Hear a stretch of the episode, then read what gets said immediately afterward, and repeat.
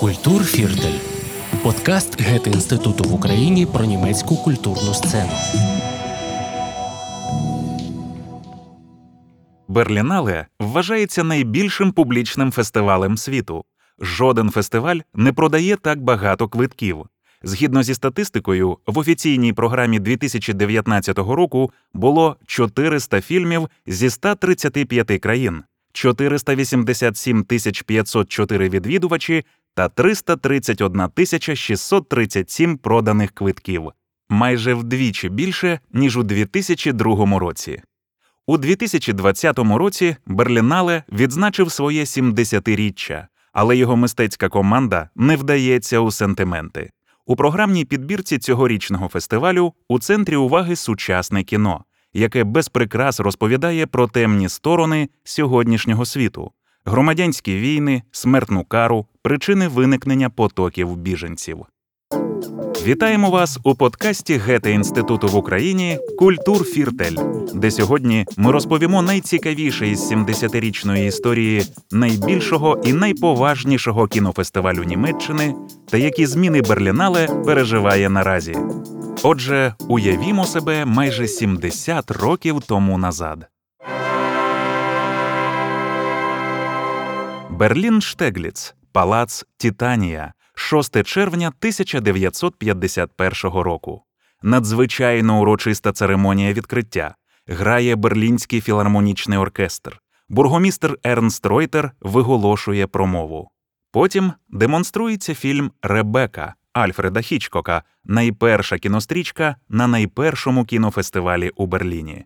Ця успішна картина була знята ще у 1940 році, але того вечора відзначалась її німецька прем'єра. Місто тріумфує. Виконавицю головної ролі Джоан Фонтен зустрічають парадом квітів, тисячі святкують на вулицях. Нарешті до зруйнованої війною столиці повертаються блиск і гламур. Від самого початку Берлінале у розділеному місті мав політичний підтекст, представляючи вітрину вільного світу. Хоча зі східного Берліна і лунала критика через те, що фільми соціалістичних країн не допускались до офіційної програми, так тривало до 1974 року. При цьому фестиваль здобув великий успіх. Вже у наступному році кінопокази перенесли до центрального району Шарлоттенбург. За свою 70-річну історію Берлінале змінив п'ять керівників. До сьогоднішнього управлінського дуету Карло Шатріана та Маріет Рісенбек директором був Дітер Кослік, який упродовж 18 років тримав усі фестивальні справи під своїм незмінним капелюхом. Він закріпив репутацію публічного фестивалю, забезпечивши німецькому кіно місце у конкурсній програмі. Упродовж 22 років з 1979 до 2001 керівництво фестивалем здійснював Моріц де Гадельн. За його правління відбувся переїзд на Потсдамську площу у 2000 році. Найбільше часу на чолі фестивалю був Альфред Бауер. За чверть століття з 1951 до 1976 цей юрист та історик кіно провів Берлінале через холодну війну та наступні роки. Нещодавно з'явились підозри, що Бауер був високопоставленим чиновником нацистської кінобюрократії, що виявило розслідування тижневика Die Zeit. Відтак, у 2020 році нагородження премією Альфреда Бауера викреслили з програми. Коли Бауер йшов на пенсію, він передав справи вже на той час визнаного фестивалю своєму наступнику Вольфу Доннеру. За три короткі, але бурхливі роки тому вдалося дещо змінити, а саме розширити Берлінале дитячим фестивалем, сьогодні секція Генераціон, а також перенести його проведення на зиму. Для сьогоднішніх любителів кіно шарфи та теплі куртки стали невід'ємною частиною вбрання Берлінале, але так було не завжди. До 1978 року фестиваль проходив у теплі літні дні, а спочатку навіть під відкритим небом на лісовій сцені. Чому ж Вольф Доннер переніс Берлінале на незатишний місяць лютий? Його головним аргументом був кіноярмарок, торгівельний майданчик кіноіндустрії, на якому взимку мало що відбувається. Тож донор міркував так: якщо перенести Берлінале на цю пору року, тоді можна залучити до Берліна продюсерів, покупців фільмів та прокатників. Сподівання справдились. Кіноярмарок почав бурхливо рости, а його наступник European Film Market входить сьогодні до найважливіших галузевих форумів кіноіндустрії. Варто пригадати, яким був найдовший конкурсний фільм та найкоротший Берлінале. 482 хвилини, 8 годин. Така тривалість фільму «A Lullaby to the Sorrowful Mystery» Лава Діаза. У 2016 році стрічка отримала на Берлінале премію Альфреда Бауера. Цей чорно-білий епос про філіппінську революцію поки що найдовша конкурсна картина фестивалю. Натомість найкоротший конкурс за всі часи існування Берлінале відбувся у 1970 році. Фільм Міхаеля Ферговена під назвою Окей розповідає про зґвалтування та вбивство солдатами США в'єтнамської дівчинки. Журі під головуванням режисера зі Сполучених Штатів Джорджа Стівенса самоусунулось. Альфред Бауер зупинив конкурс. Призові ведмеді залишились у шафі вперше і востаннє в історії фестивалю. Жоден фестиваль не обходиться без скандалів, довкола яких фільмів велись суперечки. Звісно, Окей не залишився єдиним політичним скандалом фестивалю. На знак протесту проти фільму «The Deer Hunter» Майкла Чиміно у 1979 році соціалістичні країни відкликали свої стрічки та делегатів.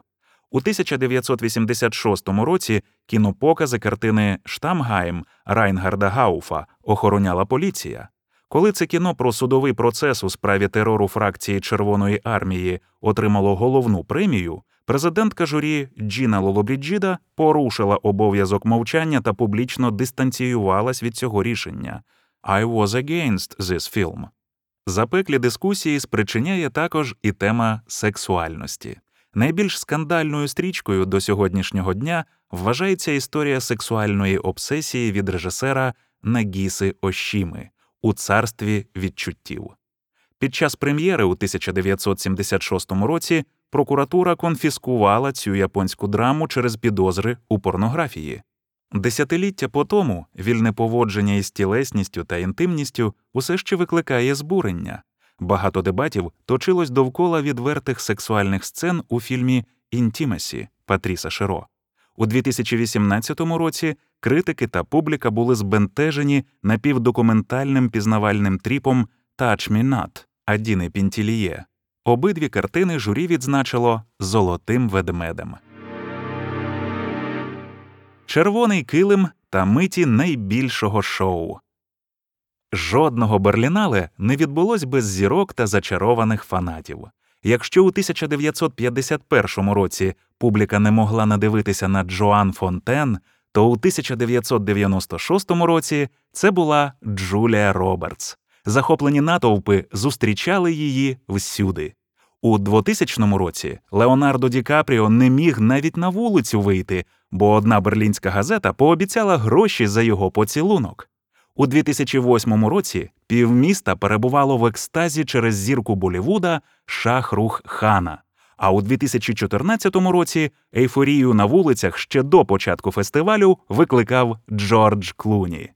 На короткий час шоу вкрав його колега Шая Лабаф, який пройшовся червоною доріжкою з пакетом на голові, де було написано «I'm not famous anymore».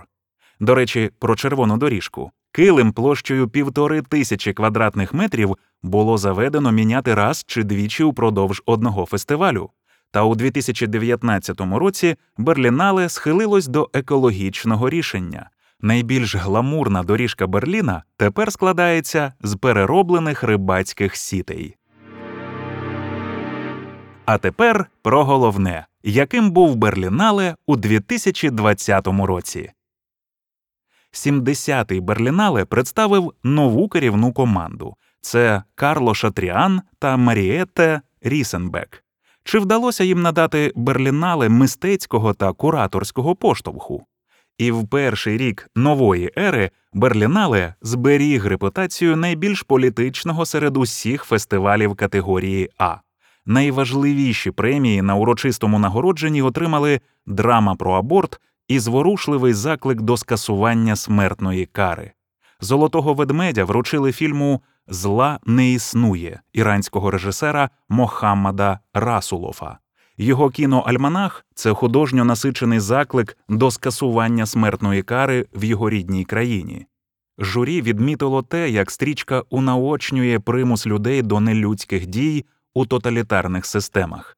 Завдяки премії стрічка отримала потужну експозиційну платформу, що вже стало фестивальною традицією. Берлінале постійно підтримує іранських кінематографістів, які, попри репресії, цензуру чи ув'язнення, продовжують свою мистецьку діяльність. У 2011 році першим іранським фільмом, що отримав золотого ведмедя, став Надер та Семін режисера Азгара Фархаді.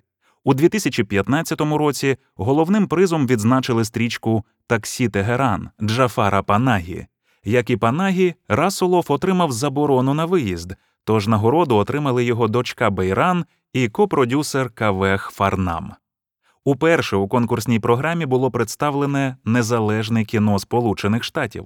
Мовчазна драма про аборт ніколи рідко, іноді завжди режисерки Елізи Гітман отримала гран-прі від журі фестивалю.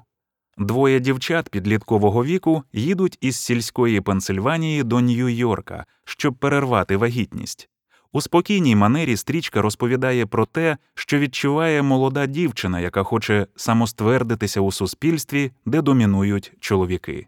Важливий твір, який з огляду на законодавче обмеження щодо абортів у США за президента Дональда Трампа набуває усе більш вибухового характеру у політичному плані. Срібний ведмідь для русалки. На цьогорічному фестивалі за одного золотого та сім срібних ведмедів змагалися 18 фільмів з різних країн. При цьому новий мистецький керівник Карло Шатріан зробив ставку на визнаних кінотворців. Крім Пецольда, це Хон Сан Су з Південної Кореї, Срібний ведмідь за режисуру Жінка, яка втекла, Бенуа Деліпінта і Густав Керверн, лауреати срібного ведмедя за Діліт Хісторі. Салі Поттер зі стрічкою Необрані дороги або Філіп Гарел і його Сіль сліз. Не всі показали високий художній рівень, але загалом конкурсна програма проявила неабияку мужність до нестандартних розповідних форм.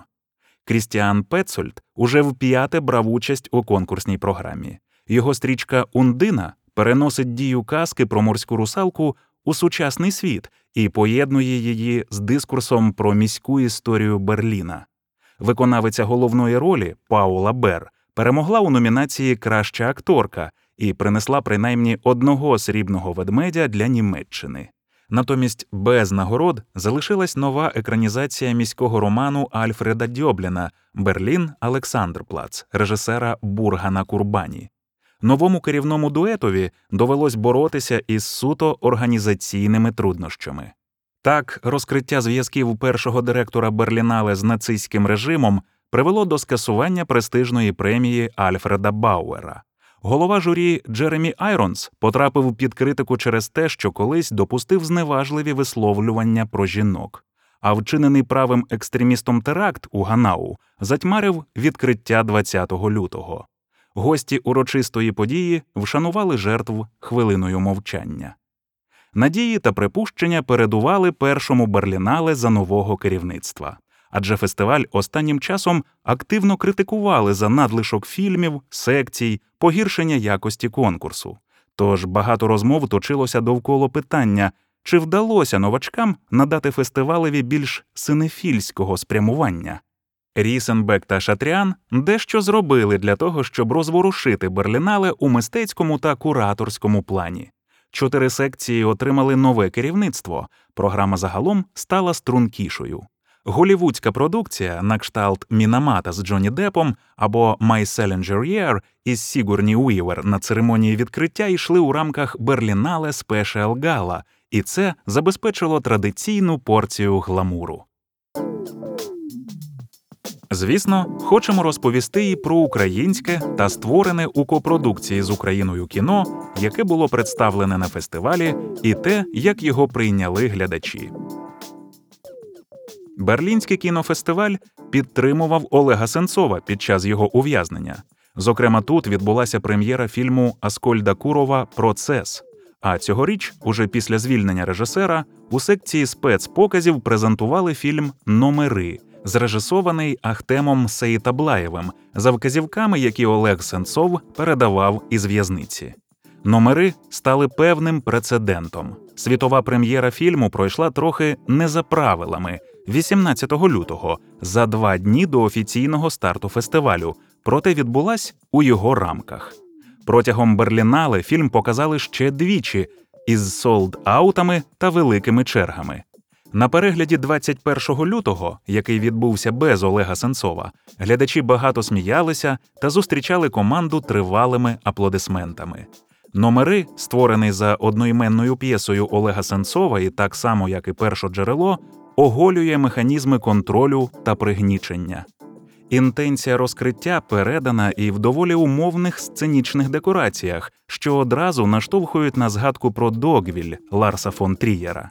Проте, на відміну від творіння данця, номери так і зависли на півдорозі між театром і кіно, до кінця не наважившись обрати вид мистецтва. Земля блакитна, ніби апельсин, дебютний документальний повний метр Ірини Цілик. До цього Цілик долучилася до створення альманаху Невидимий батальйон про жінок на війні та була знана як письменниця і авторка ігрового кіно.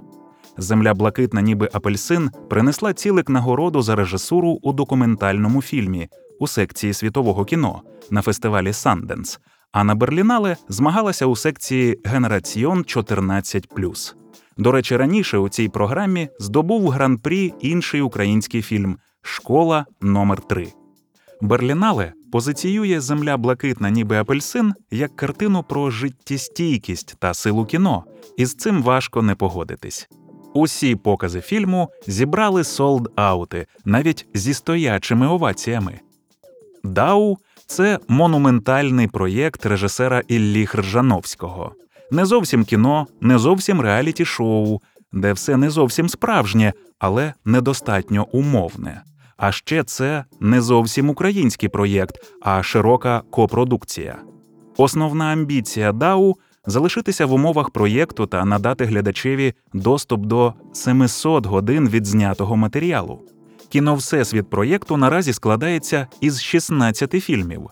На Берлінале презентували дві картини із 16 створених: конкурсну роботу Дау Наташа та Дау Дегенерація, яка прописалася у секції спеціальних показів. Перша оповідає про життя буфетниці Наташі, яка на вечірці переспала з іноземним професором і через це була допитана та завербована КДБ. Другий фільм це шестигодинний опус про створення та занепад інституту, центрального об'єкта Всесвіту Дау. Про Дау неможливо говорити без передісторії створення фільмів і міфів, що вирують навколо неї. Заради зйомок картини побудували величезні декорації у Харкові, де непрофесійні актори просто жили занурені у репресивну атмосферу, піддавалися фізичному та психологічному тиску. Більшість учасників проєкту грали самих себе у заданих умовах, а серед них відмітилися як видатні люди штибу Марини Абрамович чи Нобелівського лауреата Девіда Гроса, так і колишній кадебіст Володимира Жіппо, який відтворює на екрані радянську систему тортур, і неонацист Максим Марцинкевич. Критиці піддаються не лише методи, якими був досягнутий результат, а й те, що були дозволені акти насильства щодо учасників ДАУ. Зокрема, на екрані ми стаємо свідками сварок, зґвалтування, жорсткого вбивства тварин тощо. Полеміка навколо фільму передусім ведеться навколо етичних засад, проте з художньої точки зору також не все однозначно.